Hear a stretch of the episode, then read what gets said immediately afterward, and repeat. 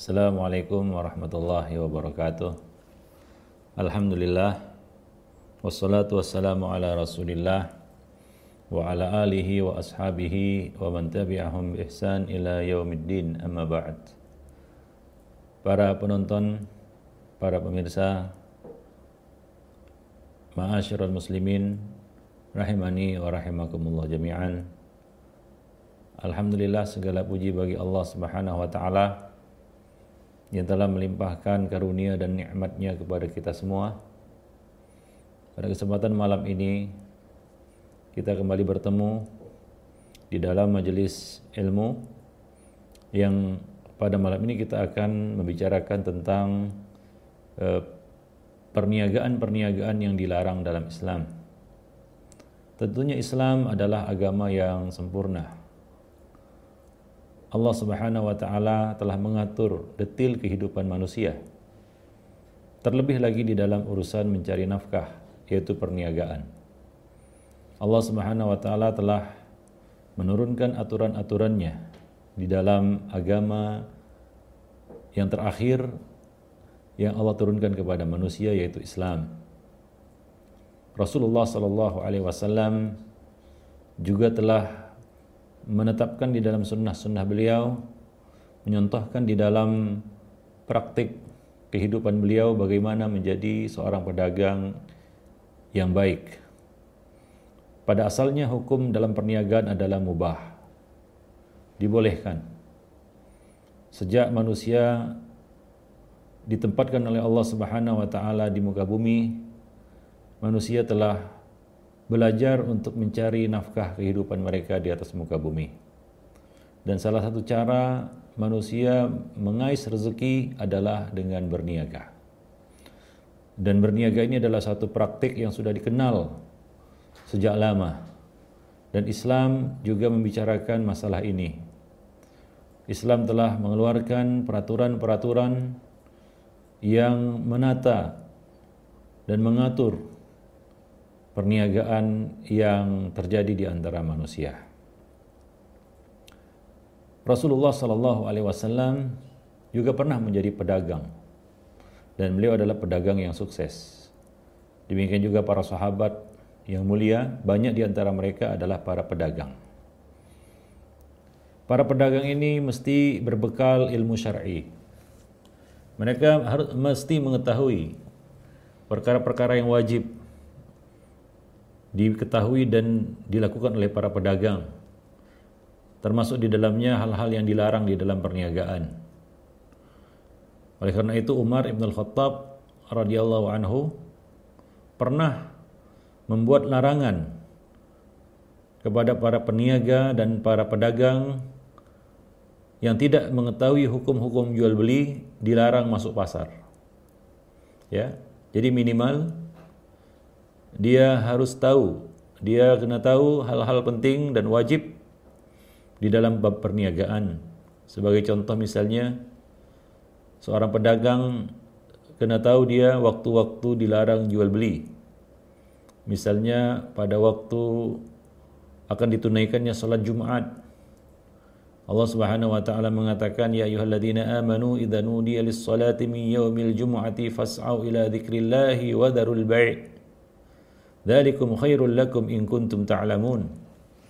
Wahai orang-orang yang beriman, apabila telah diserukan adzan untuk menunaikan salat pada hari Jumat, maka bersegeralah bersegera kamu kepada mengingat Allah yaitu salat. Dan tinggalkanlah jual beli.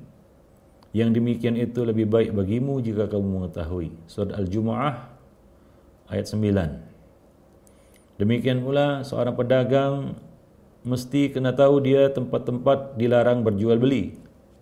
Misalnya di dalam masjid.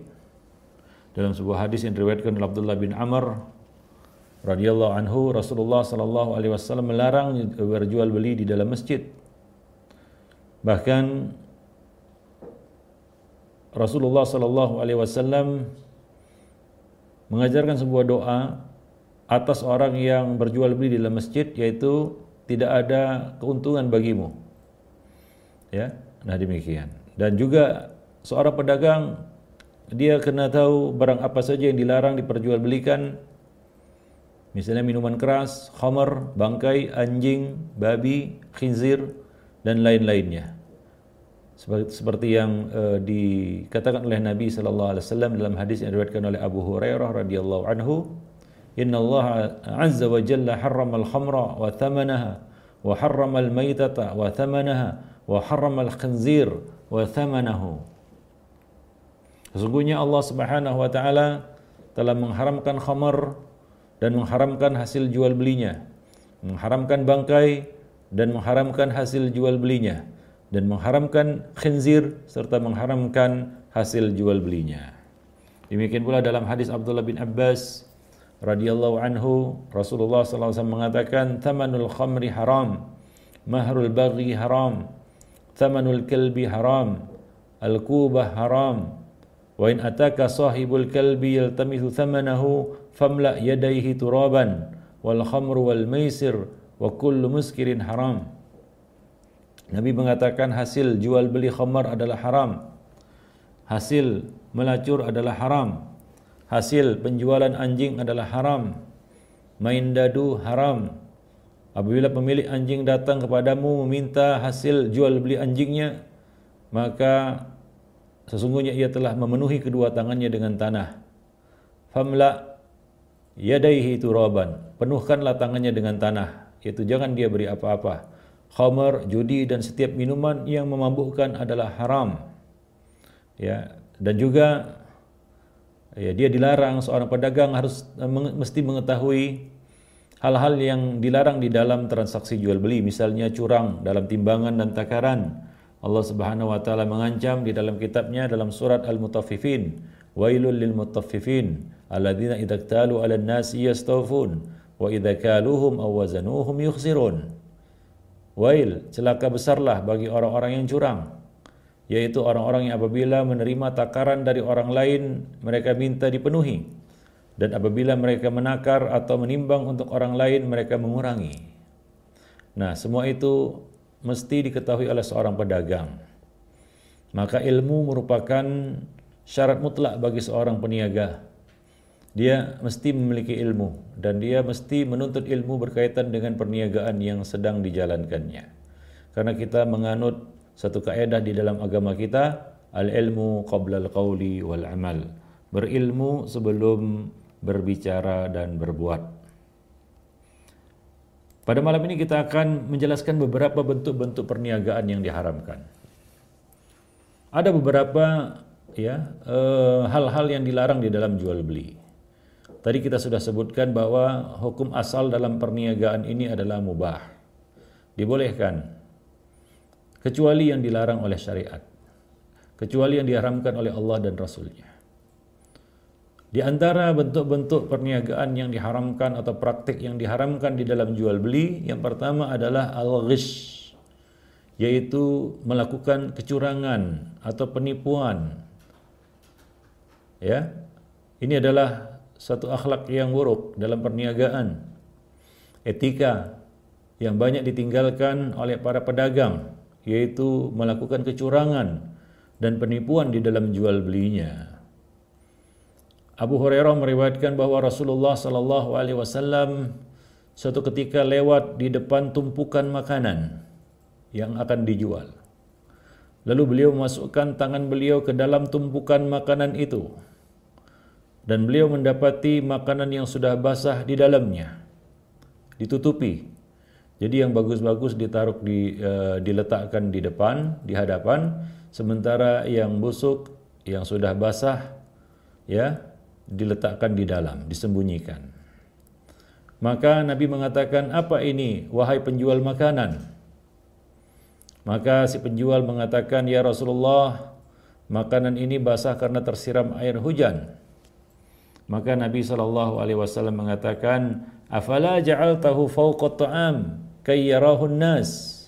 Mengapa tidak engkau letakkan di atas makanan-makanan ini agar orang-orang dapat melihatnya. Kemudian Nabi mengatakan man ghasyana falaysa man, man ghasya falaysa minni. Barang siapa yang berbuat curang, maka ia bukan dari golonganku. Tidak berada di atas sunnahku. Demikian juga dalam hadis yang lain Nabi SAW mengatakan ya man ghasyana falaysa minna. Barang siapa yang melakukan kecurangan ya terhadap kami maka dia bukan dari golongan kami. Hadis ini menjelaskan kepada kita ya satu larangan yang sangat keras dalam jual beli dan Nabi mengancamnya bahwa ia bukan termasuk orang yang berada di atas sunnah beliau yaitu menyembunyikan cacat pada barang yang kita jual ya yaitu sebahagian bagus sebahagian tidak bagus. Lalu kita sembunyikan yang tidak bagus ini. Ya kita tutupi dengan yang bagus. Nah ini adalah kecurangan. Orang yang melakukannya dia tidak akan dapat berkah dari jual belinya.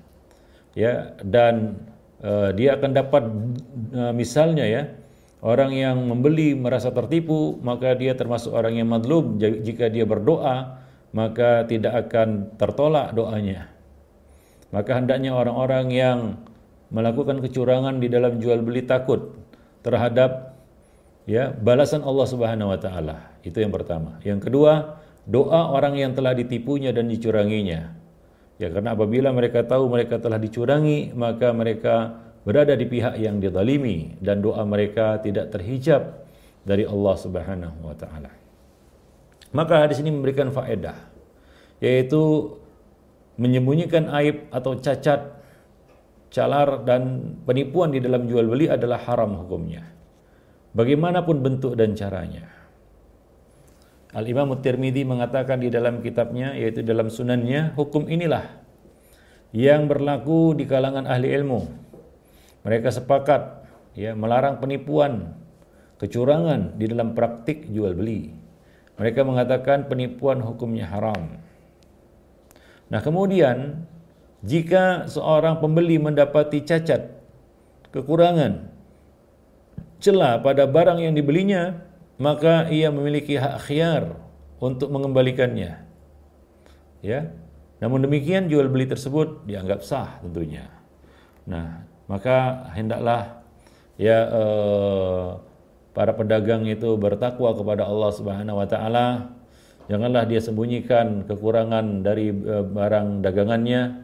Hendaklah dia eh, secara jujur ya menut jangan menutup-nutupi kekurangan dengan Eh, barang yang uh, sempurna ya seperti yang dilakukan oleh penjual makanan tadi. Ya dia uh, apa namanya dia sembunyikan yang buruk-buruk diletakkannya di bawah sementara yang di atas diletakkan yang baik-baik. Al-Baghawi di dalam Syarah Sunnah mengatakan penipuan dalam jual beli hukumnya haram misalnya menyembunyikan cacat menggemukkan kambing dengan tidak memerah susunya agar terlihat gemuk menghiasi wajah budak wanita sehingga kelihatan cantik oleh calon pembeli atau mengeriting rambutnya. Ya ya nah demikian. Nah ini semua termasuk ya praktik-praktik uh, ghish uh, kecurangan di dalam uh, jual beli. Itu yang pertama. Yang kedua termasuk perkara yang dilarang di dalam jual beli adalah melariskan barang dagangan dengan sumpah palsu ya melariskan barang dagangan dengan sumpah palsu. Abu Hurairah meriwayatkan dari uh, uh, dia mengatakan ya, Abu Hurairah mengatakan bahwa aku mendengar Rasulullah sallallahu alaihi wasallam bersabda Al-halifu munafiqatun lis-sil'ah wa mumhiqatun lil barakah. Sumpah kata Nabi ya, dapat melariskan barang dagangan akan tetapi dapat mengangkat dan menghapus berkah. Karena e, kalau terlalu banyak bersumpah ya, menjual nama Allah Subhanahu wa taala ya, membawa-bawa nama Allah Subhanahu wa taala untuk melariskan barang dagangan maka akan terhapus berkahnya. Demikian juga diriwayatkan dari Abu Qatadah Al-Ansari.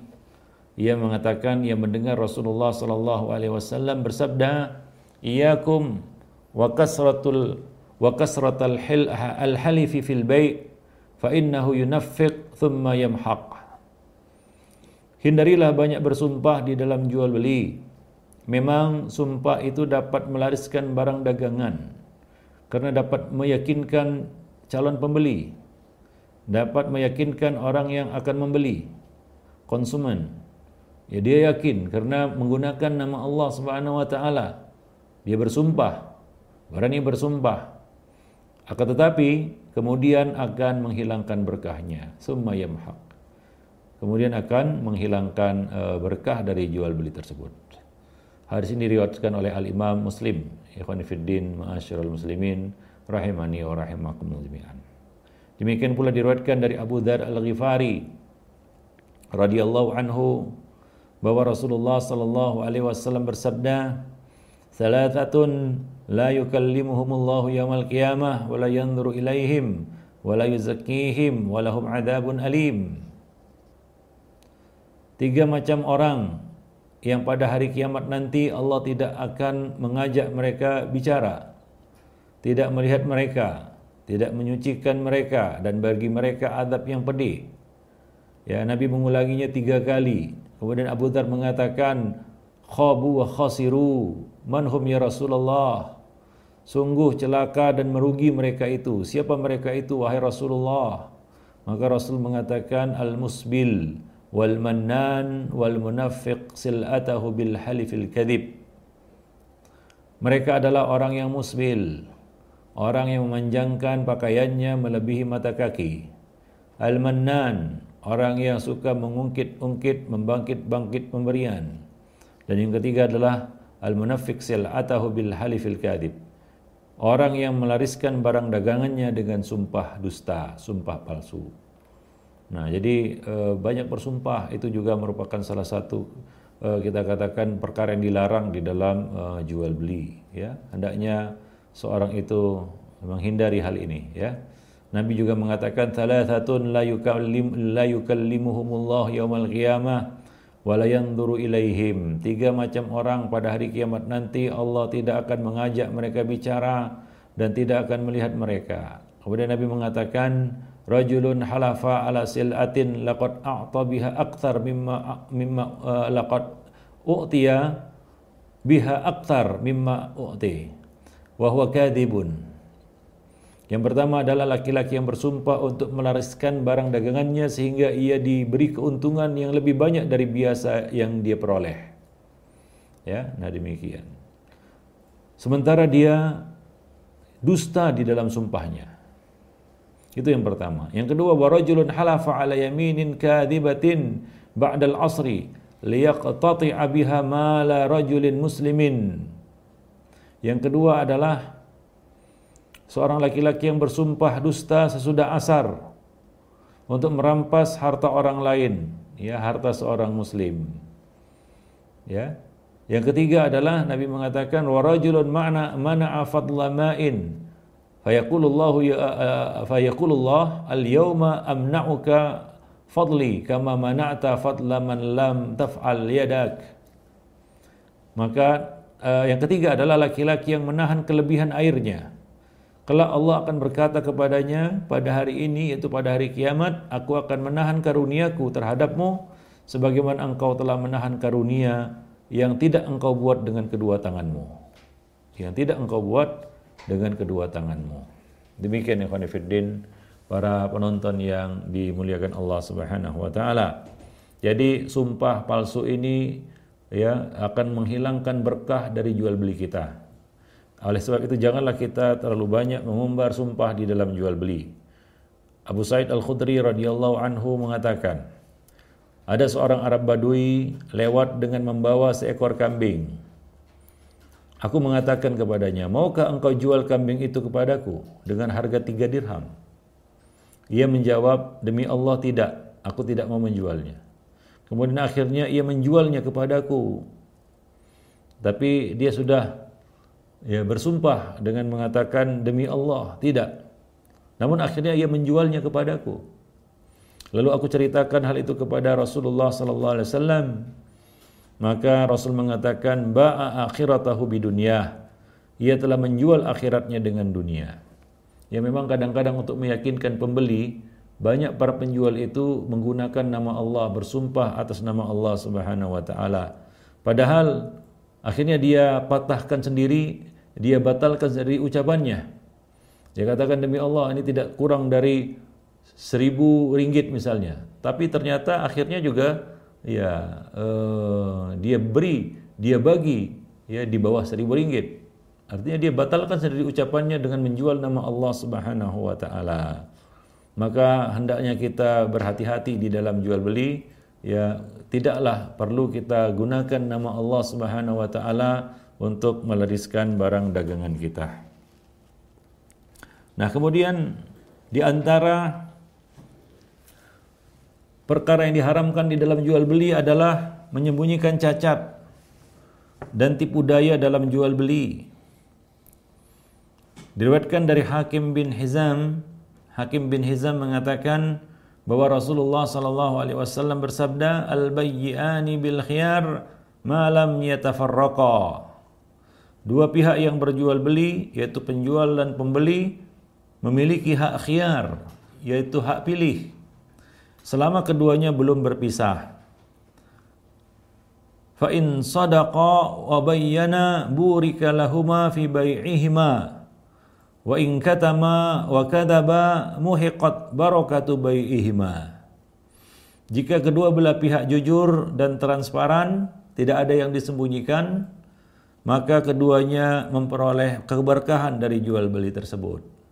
Namun jika mereka berdua menyembunyikan cacat dan melakukan tipu daya di dalam jual beli mereka, maka keberkahan akan terhapus darinya. Dari pihak yang curang, dari pihak yang menipu. Akhwanifiddin ma'asyiral muslimin. Jadi eh, janganlah kita sengaja menyembunyikan cacat dan melakukan tipu daya di dalam jual beli.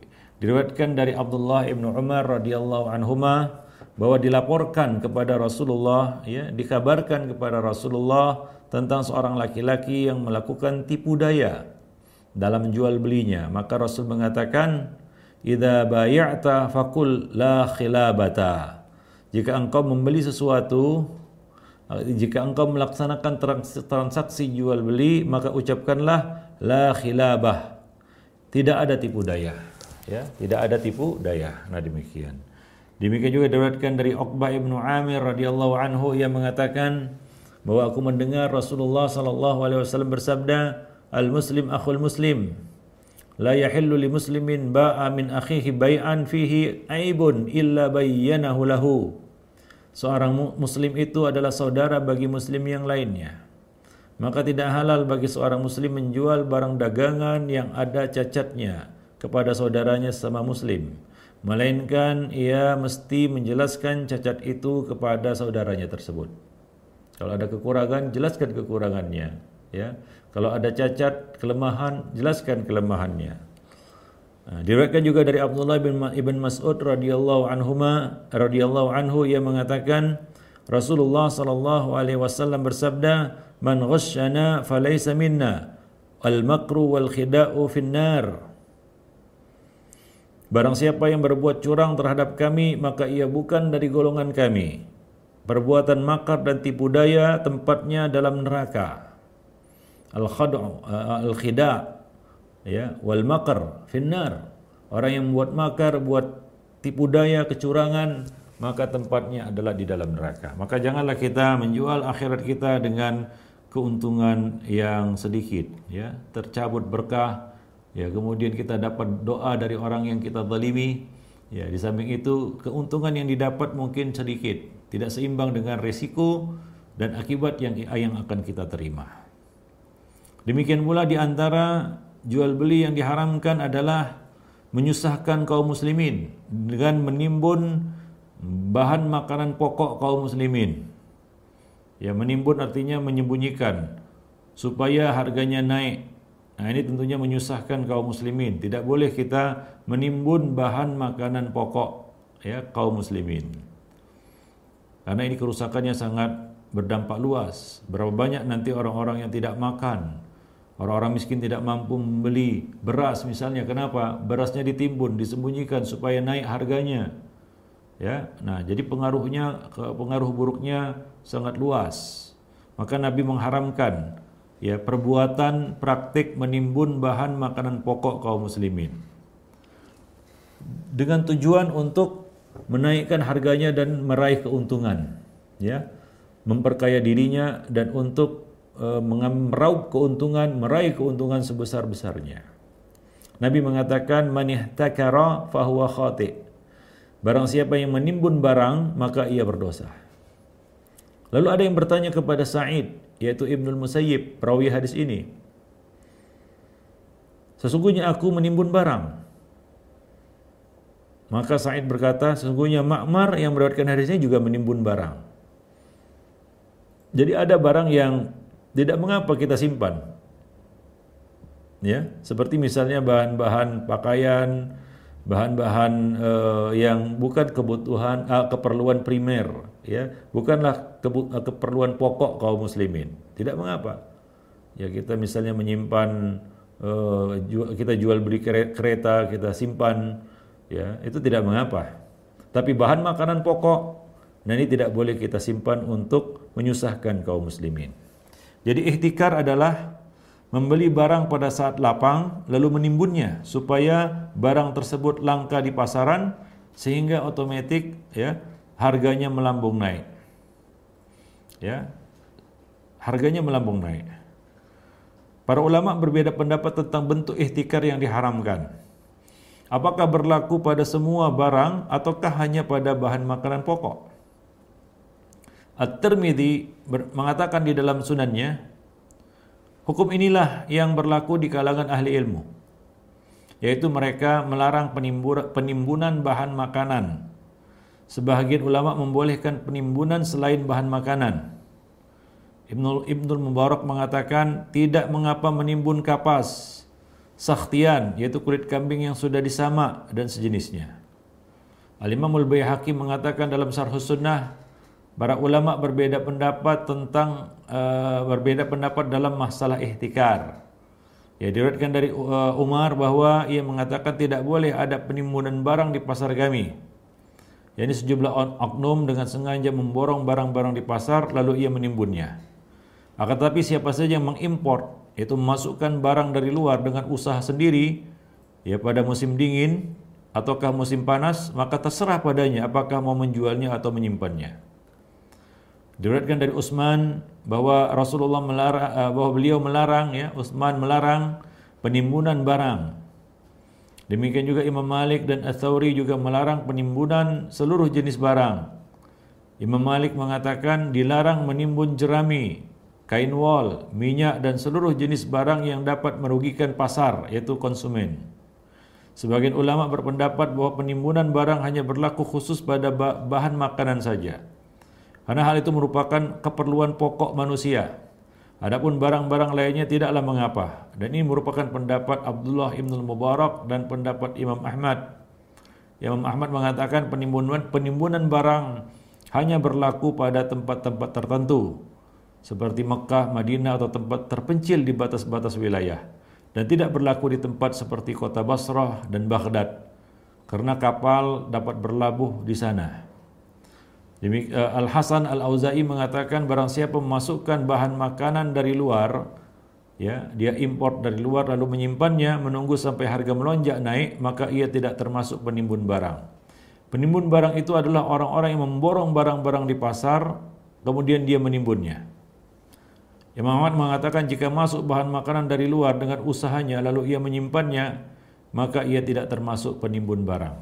Jadi misalnya beras, kalau beras yang ditimbunnya adalah beras yang dia datangkan dari luar dengan usahanya sendiri, ya ini tidak termasuk penimbunan barang. Tapi kalau dia borong pasar dalam negeri, ya misalnya eh, beras di Malaysia dia kumpulkan lalu dia simpan, nah inilah yang termasuk penimbunan barang yang dilarang.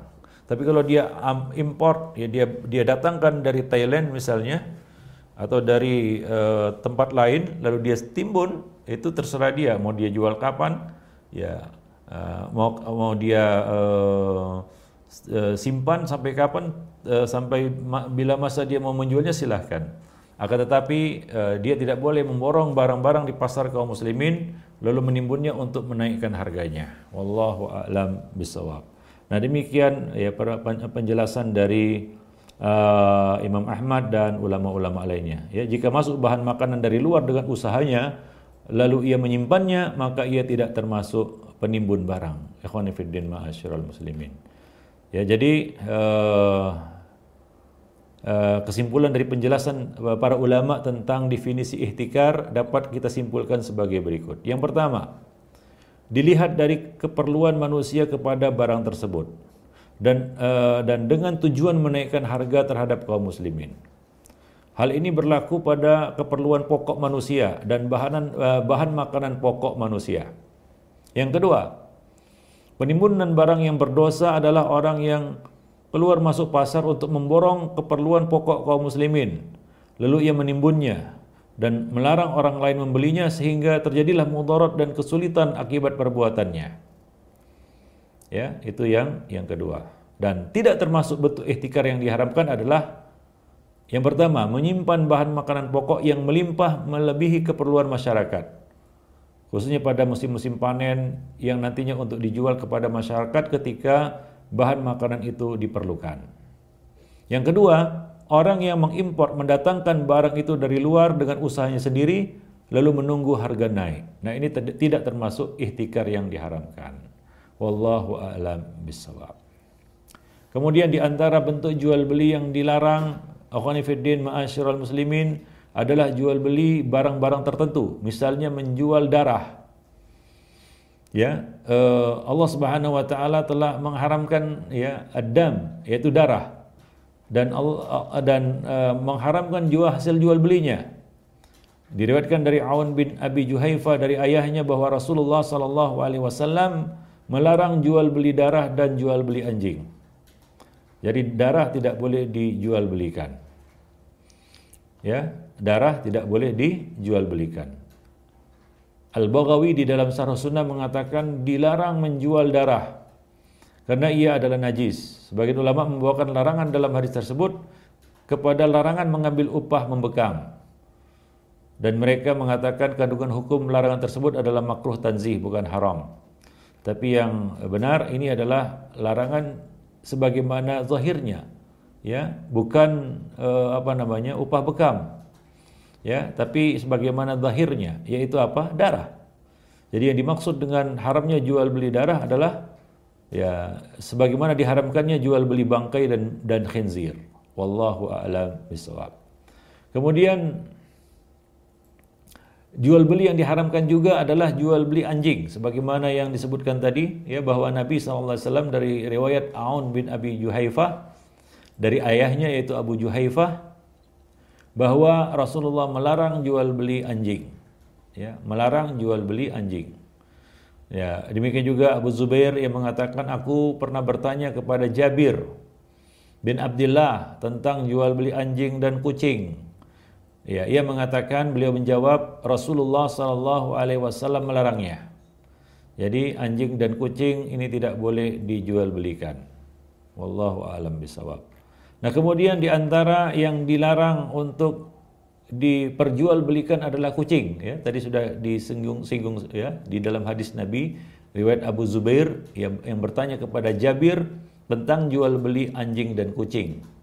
Nabi mengatakan Rasul uh, ia mengatakan ia menjawab bahwa Rasulullah Shallallahu alaihi wasallam melarangnya. Ya Rasul telah melarang jual beli anjing dan kucing. Jadi hukumnya haram ya hasil penjualan kucing dan memperdagangkannya. Wallahu a'lam. Nah, kemudian di antara benda-benda yang diharamkan untuk diperjualbelikan adalah khamar. Khamar termasuk yang diharamkan untuk diperjualbelikan. Rasulullah telah mengatakan dalam sebuah hadis yang diriwayatkan oleh Aisyah radhiyallahu anha, "Hurrimat hurrimat at-tijaratu fil khamar." Telah diharamkan segala bentuk uh, jual beli uh, jual beli khamar. Diharamkan segala jual bentuk di, diharamkan bentuk jual beli khamar ya segala bentuk jual beli khamar. Ya baik itu menjual khusus menjual botolnya tutupnya lab, lab, labelnya ya semua yang berkaitan dengan khamar ya kita dilarang terlibat di dalamnya. Ya semua yang berkaitan dengan khamar kita uh, dilarang terbabit di dalamnya. Wallahu a'lam bissawab. Demikian juga Abdullah bin Abbas radhiyallahu anhuma bahwa Rasulullah ah, menghadiahkan bahwa seorang laki-laki ya, ya diriwayatkan dari Abdullah bin Abbas radhiyallahu anhuma bahwa ada seorang laki-laki menghadiahkan satu kendi khamar. Rasulullah SAW berkata kepadanya, Hal alimta anna Allah qad harramaha? Apakah engkau tahu bahwa Allah Subhanahu wa taala tahukah engkau bahwa Allah Subhanahu wa taala telah mengharamkannya? Laki-laki tadi menjawab la.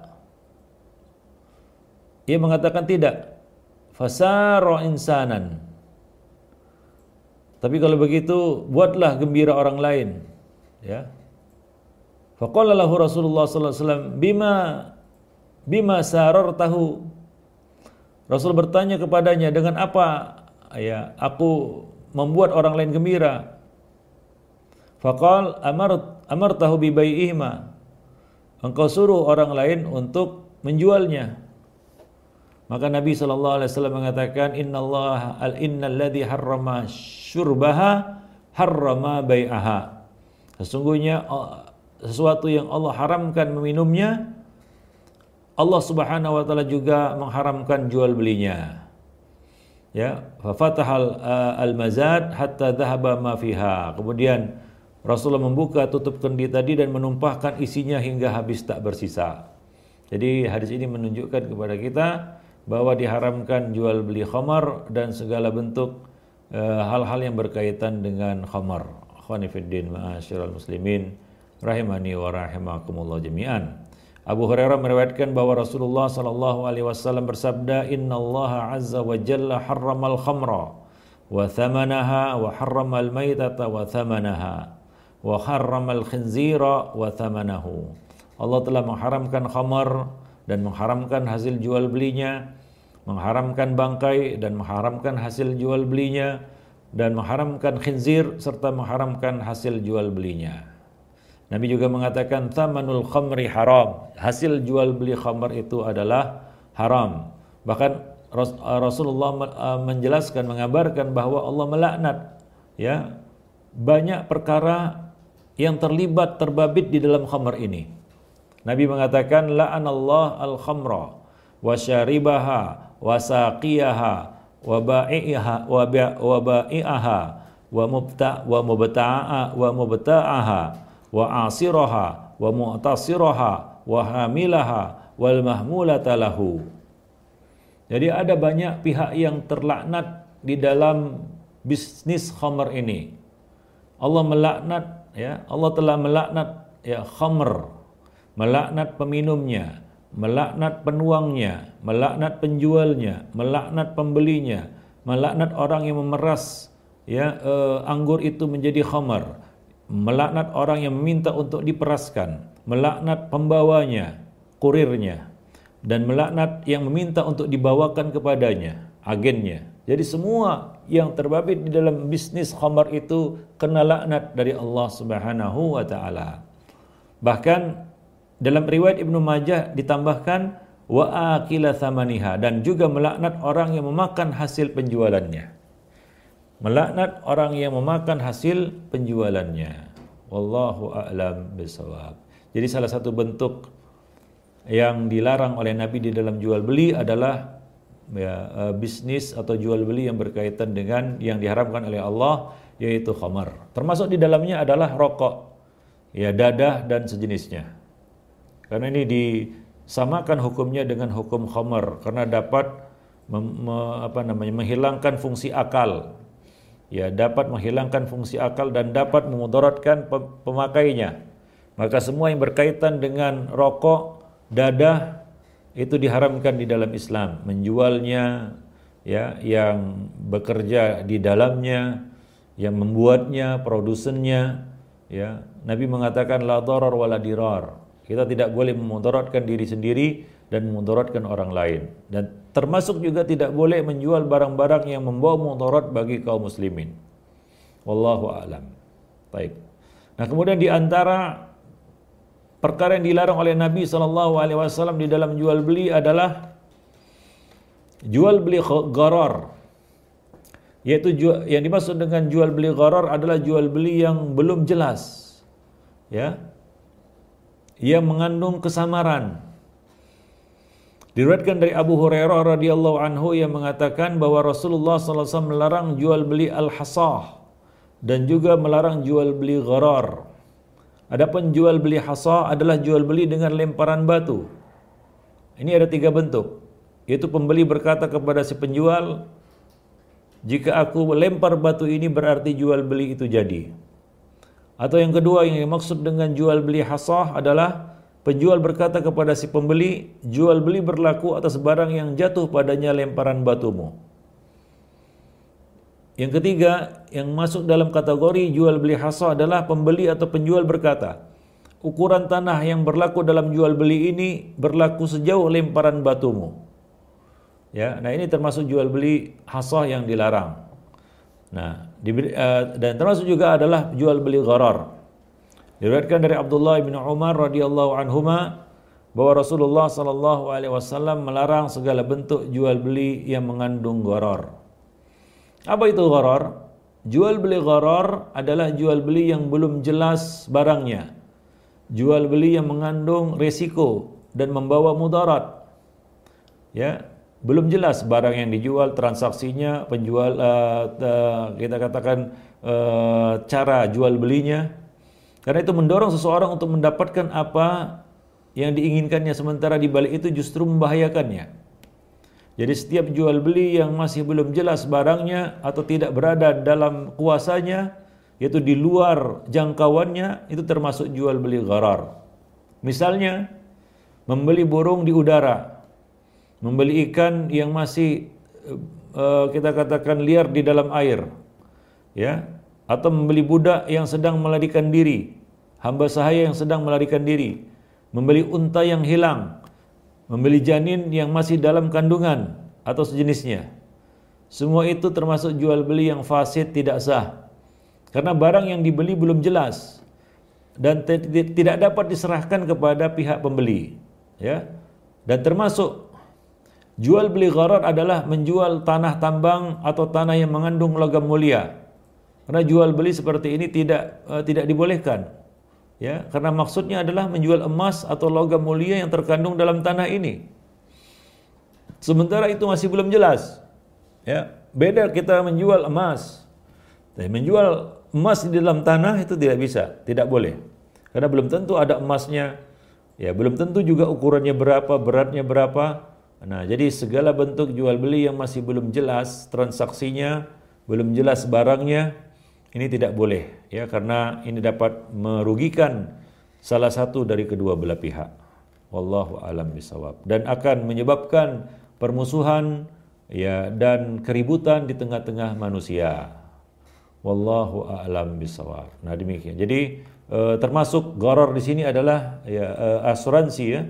Itu termasuk para ulama menggolongkannya kepada bentuk uh, jual beli yang uh, gharar ya akadnya akad gharar akad yang tidak jelas sehingga urusan klaim mengklaim kadang-kadang uh, diperdebatkan ataupun dipersoalkan ya maka uh, jual beli seperti ini diharamkan di dalam Islam.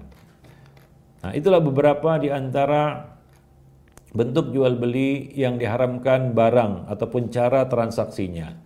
Nah, kemudian di sana ada adab-adab yang dilarang, uh, uh, akhlak-akhlak buruk yang, yang dilarang di dalam jual beli, di dalam transaksi jual beli. Di antaranya adalah memotong penjualan saudara kita, ya, memotong transaksinya.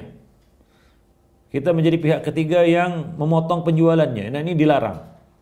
Larangan menjual di atas penjualan saudara kita. Memotong penjualannya maksudnya. Nah ini diharamkan. Diriwayatkan dari Abdullah bin Umar radhiyallahu anhu bahwa Rasulullah sallallahu alaihi wasallam bersabda, "Wala bai'a wala yabi' ba'dukum ala bai'i akhih." Janganlah sebagian kamu menjual di atas penjualan saudaranya, yaitu memotong penjualan saudaranya sesama muslim. Di dalam riwayat lain disebutkan kecuali bila saudaranya itu mengizinkan. Abu Hurairah juga meriwayatkan nah Rasulullah ayyabi'a hadirun libat. Ya, demikian juga Nabi mengatakan yaitu Rasulullah melarang orang kota menjualkan barang dagangan orang desa karena itu uh, akan dapat merugikannya. Ya, memotong penjualannya ya hingga ya dia tidak tahu harga pasar hingga dia jual murah kepada orang kota itu. Ternyata harganya jauh dia bawa harga pasar. Nah, demikian. Dan dalam hadis Nabi mengatakan ya uh, wala taja wala tanajasu wala yabi'ur rajulu ala bai'i akhih.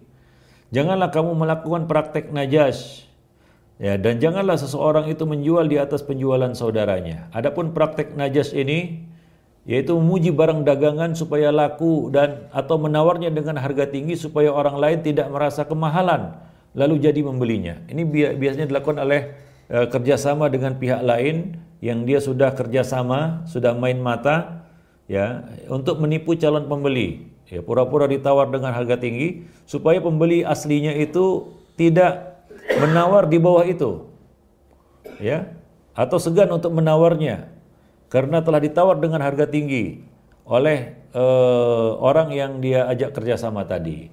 Nah ini termasuk bentuk jual beli yang dilarang yaitu praktek najas di dalam jual beli. Dan termasuk yang dilarang adalah yaitu memotong penjual eh, jual beli ya. Tidak halal seorang muslim, seorang mukmin membeli di atas pembelian saudaranya memotong uh, jual beli ataupun menjual di atas penjualan saudaranya. Ya, jadi ini diharamkan hukumnya. Ya, bentuknya adalah ya seorang membeli suatu barang dan keduanya ya ini penjual dan pembeli masih dalam transaksi jual beli tersebut dan belum berpisah serta masih memiliki hak khiar. Lalu datang orang lain menawarkan kepada si pembeli barang eh, kepada si pembeli barang lain yang sama seperti barang yang hendak dibelinya. Atau mungkin lebih baik dengan harga yang sama atau dengan harga yang lebih murah. Ya? Atau dalam bentuk lain itu seorang ya pembeli yang lain mendatangi si penjual. Lalu menawar barang tadi dengan harga yang lebih mahal lebih tinggi daripada harga yang disepakati dengan pembeli yang pertama sehingga si penjual merasa menyesal dan membatalkan transaksi. Lalu menjual barang itu kepada penawar yang lebih tinggi tadi. Nah ini termasuk ya, uh, menjual di atas penjualan saudaranya, membeli di atas pembelian saudaranya. Nah, ini dilarang ya. Hingga saudaranya itu selesai transaksi atau meninggalkannya yaitu meninggalkan jual beli itu. Ya tidak jadi jual beli ya. Lalu dia boleh masuk ya setelah itu. Adapun ketika saudaranya berada di dalam transaksi jual beli dia tidak boleh memotongnya. Nah ini termasuk bentuk kezaliman ya. Merugikan. Merugikan saudaranya baik si penjual maupun si si pembeli. Wallahu a'lam bisawab nah demikianlah uh, beberapa bentuk ya termasuk di antaranya adalah menawar di atas tawaran saudaranya yaitu memotong tawaran saudaranya memotong tawaran orang lain. Ya misalnya seorang yang sudah eh, eh, dua belah pihak penjual dan pembeli yang terlibat di dalam tawar menawar kemudian dia menjadi pihak ketiga yang masuk di tengah-tengah melakukan penawaran hingga membuyarkan tawar-menawar di antara keduanya. Nah, ini termasuk perkara yang dilarang di dalam Islam. Wallahu alam bisawab. Nah, mungkin itu saja yang dapat kita sampaikan pada kesempatan yang berbahagia ini. Tentunya sangat banyak bentuk-bentuk jual beli yang dilarang di dalam Islam ya yang mana kita perlu mempelajarinya ya. Ya karena e, bagi para pelaku pasar atau orang yang terjun dalam e, perniagaan ya kewajiban mereka dalam menuntut ilmu yang berkaitan dengan jual beli yang mereka jalankan. Wallahu alam bisawab. Nah itu saja mungkin lebih dan kurang saya mohon maaf. Wabillahi taufik wal hidayah. Wassalamualaikum warahmatullahi wabarakatuh. Ya, taruh minum.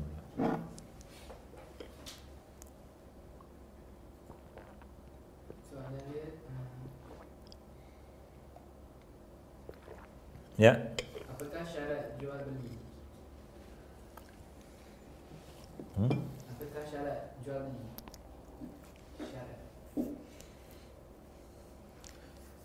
Syarat-syarat jual beli ya tentunya ada barang ya barang yang dijual adalah barang yang uh, ada ya bukan barang yang gaib yang tidak ada ya uh, kemudian uh, uh, keredaan dari kedua belah pihak ya. Itu adalah beberapa uh, kita katakan syarat dalam jual, beli ya. Uh, wallahu alam bisawab ya. Karena pada asalnya hukum jual beli ini adalah halal ya. Selama barang yang dijual jelas ada pihak penjual ada pihak pembeli ada barang dan ada alat tukarnya ya sahlah jual beli itu. Atas dasar taradin bainahuma, keredaan di antara ke keduanya. Selesai. Ini adalah jual beli yang sudah dijalankan oleh manusia semenjak manusia itu ada. Ya. Wallahu alam bisawab. Apakah hukum menjual sesuatu barang dengan harga yang rendah dari harga pasaran? Ya, tidak mengapa. Ada di sana barang-barang yang ditasir oleh pemerintah yaitu ditetapkan harganya oleh pemerintah yang merupakan domain ya kuasa pemerintah misalnya harga uh, misalnya harga uh, harga uh, minyak ya. Ya itu misalnya telah ditetapkan oleh pemerintah ya harga beras bahan makanan pokok yang ditetapkan oleh pemerintah tasir dibolehkan di dalam Islam untuk maslahat kaum muslimin.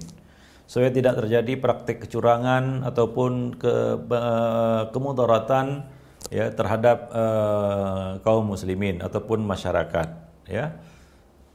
Adapun barang yang lainnya ya uh, silakan ya seorang itu menjualnya dengan harga yang ditetapkannya walaupun itu di bawah harga pasar dengan tujuan apa dengan dengan catatan ya dia me, me, meletakkan harga itu bukan untuk memudaratkan orang lain. Ya. Ya bukan untuk mematikan pen, perdagangan atau perniagaan saudaranya. Sengaja menurunkan harga untuk mematikan uh, perniagaan saudaranya. Kemudian setelah mati perniagaan saudaranya dia naikkan lagi. Nah, ini adalah bentuk kezaliman dan kecurangan di dalam uh, praktik jual beli. Ya, itu tidak dibenarkan. Innamal a'malu niat. Tapi kalau kita jual di bawah harga pasar karena kita perlu uh, uang ya ataupun per, uh, perlu melewatkan barang ini dengan segera atau karena kita menjadi beban bagi kita dan kita lepas di bawah harga, harga pasar silahkan ya tapi bukan tujuan untuk mematikan perniagaan orang lain. Wallahu alam bisawab riba dalam perniagaan dikatakan lebih berat dosanya dari zina. Zina ada ketetapan hukumnya dalam hudud. Manakala riba tidak ada. Yaitu dilihat dari akibat yang ditimbulkan dari riba itu ya. Akibat yang ditimbulkan itu merata. Banyak pihak-pihak yang uh, rugi ataupun terzalimi di dalamnya. Rusaknya pasar karena praktik riba. Dan rusaknya pasar, rusaknya ekonomi satu negara. Ya, dan banyak lagi mudarat yang lebih luas yang ditimbulkan dari riba ini, yang diakibatkan dari riba ini. Sementara zina mungkin uh, mudaratnya terpulang kepada pelakunya ya yang melakukan perbuatan itu. Sementara riba ya akibatnya itu meluas dan merata. Ya bukan hanya menimpa orang yang terlibat di dalamnya, terbabit di dalamnya, tapi juga pasar akan rugi. Coba lihat pasar yang mempraktikkan sistem riba, hancur semuanya. Ya dan mudaratnya bukan hanya dirasakan oleh para pedagang ini, atau orang yang terlibat di dalamnya tapi juga masyarakat secara umum. Wallahu alam bisawab. Jadi dilihat dari akibatnya. Bukan uh, ini riba nggak ada hukum hududnya. Bagaimana koruptor? Ya, kadang-kadang ya lewat juga, lepas juga dari hukuman karena tidak dianggap pencuri. Ya, sementara kebanyakan pencuri lebih berat hukumannya daripada koruptor. Sementara koruptor ini mungkin yang dicurinya lebih banyak lagi. Ya, tentunya satu perbuatan itu semakin besar dampaknya semakin besar juga ya eh, apa namanya kerusak keburukannya di sisi Allah Subhanahu wa taala. Maka dari itu Allah melaknat riba pemakannya orang yang menulisnya semua yang terlibat di dalamnya. Allahu a'lam bisawab. Ya. Bolehkah kita menjual sesuatu barang yang belum dimiliki di tangan kita? Contohnya kita hanya mengambil barang tersebut dari pembekas setelah tempahan dibuat dan bayaran dibuat. Ya apabila barang itu benar-benar ada, ya bukan fiktif, ya, bukan tipuan, ya, bukan sekedar foto, ya, maka dibolehkan. Ya karena mungkin dia tidak ready stock ya. Ya artinya tidak disiapkannya cuma menyiapkan contoh saja seperti kita misalnya membeli mobil, ya, kereta yang dipajang itu adalah um, sampel ya, contoh ya bukan barang yang akan dibeli, tapi ya itu barang ada. Ya, bukan fiktif, ya, bukan tipuan. Ya, bukan sekedar jual gambar. Ya, ataupun jual foto, tidak, tapi barangnya betul-betul ada. Nah, dan kita mampu menghadirkannya pada waktu yang telah di, di, disepakati, maka itu tidak tidak mengapa. Wallahu alam bisawab. Bukan termasuk menjual barang yang tidak ada ya. Wallahu alam. Hmm. Atau tidak berada di dalam kuasa kita. Ya. Wallah, ya. Ya. Soal mereka telah mengiklankan package percutian. Package itu menawarkan penginapan 5 bintang pada sekian harga. Namun begitu, peniaga tersebut telah mengalami masalah untuk dapatkan penginapan 5 bintang tersebut dan telah menggantikannya dengan penginapan 3 bintang. Hmm. So, peniaga tersebut sudah maklumkan kepada para pelanggan tentang masalah ini tanpa mengulangkan pembayaran perbezaan tersebut. Apakah peniaga tersebut perlu lakukan? Adakah perlu bayar balik perbezaan harga penginapan 2 bintang dan 3 bintang kepada pelanggan? Ataupun tidak perlu buat pelanggan kerana pelanggan sudah diberitahu berkenaan masalah ini? Ya perlu transparansi, bayana menjelaskan dan menjelaskan di sini bukanlah ya sekedar pemberitahuan tapi juga menjelaskan hak-hak pembeli, hak-hak konsumen bahwa ada perubahan dari bintang 5 ke bintang 3. Ya, kemudian perubahan harganya, hak pembeli di sini, hak konsumen. Ya, misalnya ini bintang 5 harganya sekian ringgit. Turun bintang 3 menjadi sekian ringgit ya maka ada perbedaan sekian ringgit. Nah kita jelaskan haknya. Ya, kalau dia ridho mengatakan ya sudah ambil, maka kita berhak dan boleh mengambilnya. Tapi kalau diam-diam saja cuma memberitahukan seperti itu dan tidak jelas, ya karena kadang-kadang sebagian konsumen juga tidak tahu haknya, maka ini bisa boleh jadi termasuk al-ghish, penipuan, kecurangan. Wallahu alam bisawab. Maka Nabi mengatakan bayyana ya, idza saddaqa wa bayyana. Jadi tidak cukup dengan sodako. Benar dia jujur, dia katakan bintang 5 turun bintang 3. Tapi apakah dia bayana? Dia jelaskan bahwa turunnya bintang 5 ke bintang 3 pembeli punya hak sekian misalnya. Nah, maka dia harus menjelaskan itu. Bayana, bukan hanya sodako. Mungkin dia jujur mengatakan, ini bukan bintang 5, ini bintang 3. Tapi belum cukup hingga dia bayana. Dia jelaskan hak-hak konsumen, hak-hak pembeli ya bahwa mereka punya hak di sini. Ya karena turun bintangnya dari bintang 5 ke bintang 3 maka ini harus dijelaskan. Ya ini biasanya mungkin usaha travel ya. Travel umroh atau haji. Sampai di sana turun bintang atau pindah penginapan. Lebih murah. Ya kadang-kadang eh, pelaku ataupun pemilik travel diam-diam saja. Memang dijelaskan nah, kita pindah ke hotel ini. Betul. Ya dia tidak berkata bohong. Dia benar ya pindah dari sini ke sini. Tapi dia tidak menjelaskan hak konsumen hak pembeli. Ya hak yang apa, apa namanya eh, pelanggan. Ini tidak dibenarkan. Dia mesti kena jelaskan semuanya. Bayana barulah burika baihima diberkati jual beli mereka. Kalau tidak ya maka Allah tidak akan memberkahinya. Wallahu alam bisawab bolehkah kita melakukan insurans atau takaful? Para ulama menjelaskan bahwa takaful ataupun asuransi ya, insurance itu termasuk uh, jual beli gharar, akad gharar yang tidak jelas. Ya, uh, ya tentunya uh, di sini ada pihak yang uh, rugi sebenarnya. Ya, bisa jadi boleh jadi yang rugi itu adalah pihak insuransinya. Ya, karena dia mengklaim ya uh, apa namanya uh, apa uh, apa ya kliennya ya klien, kliennya mengklaim ya. Sementara mungkin uang klien itu nggak cukup untuk klaiman ini ya. Atau sebaliknya si uh, kliennya telah menyetor banyak uang dan uang itu tidak kembali kepada mereka. Jadi ada unsur goror di sini. Maka dari itu para ulama tidak membolehkan ya bentuk-bentuk insurans ini. Wallahu alam bisawab demikian. Ya, ya mungkin sampai di situ saja. Subhanallah bihamdik asyhadu ilaha illa ant wa astaghfiruka wa atubu ilaik. Wassalamualaikum warahmatullahi wabarakatuh.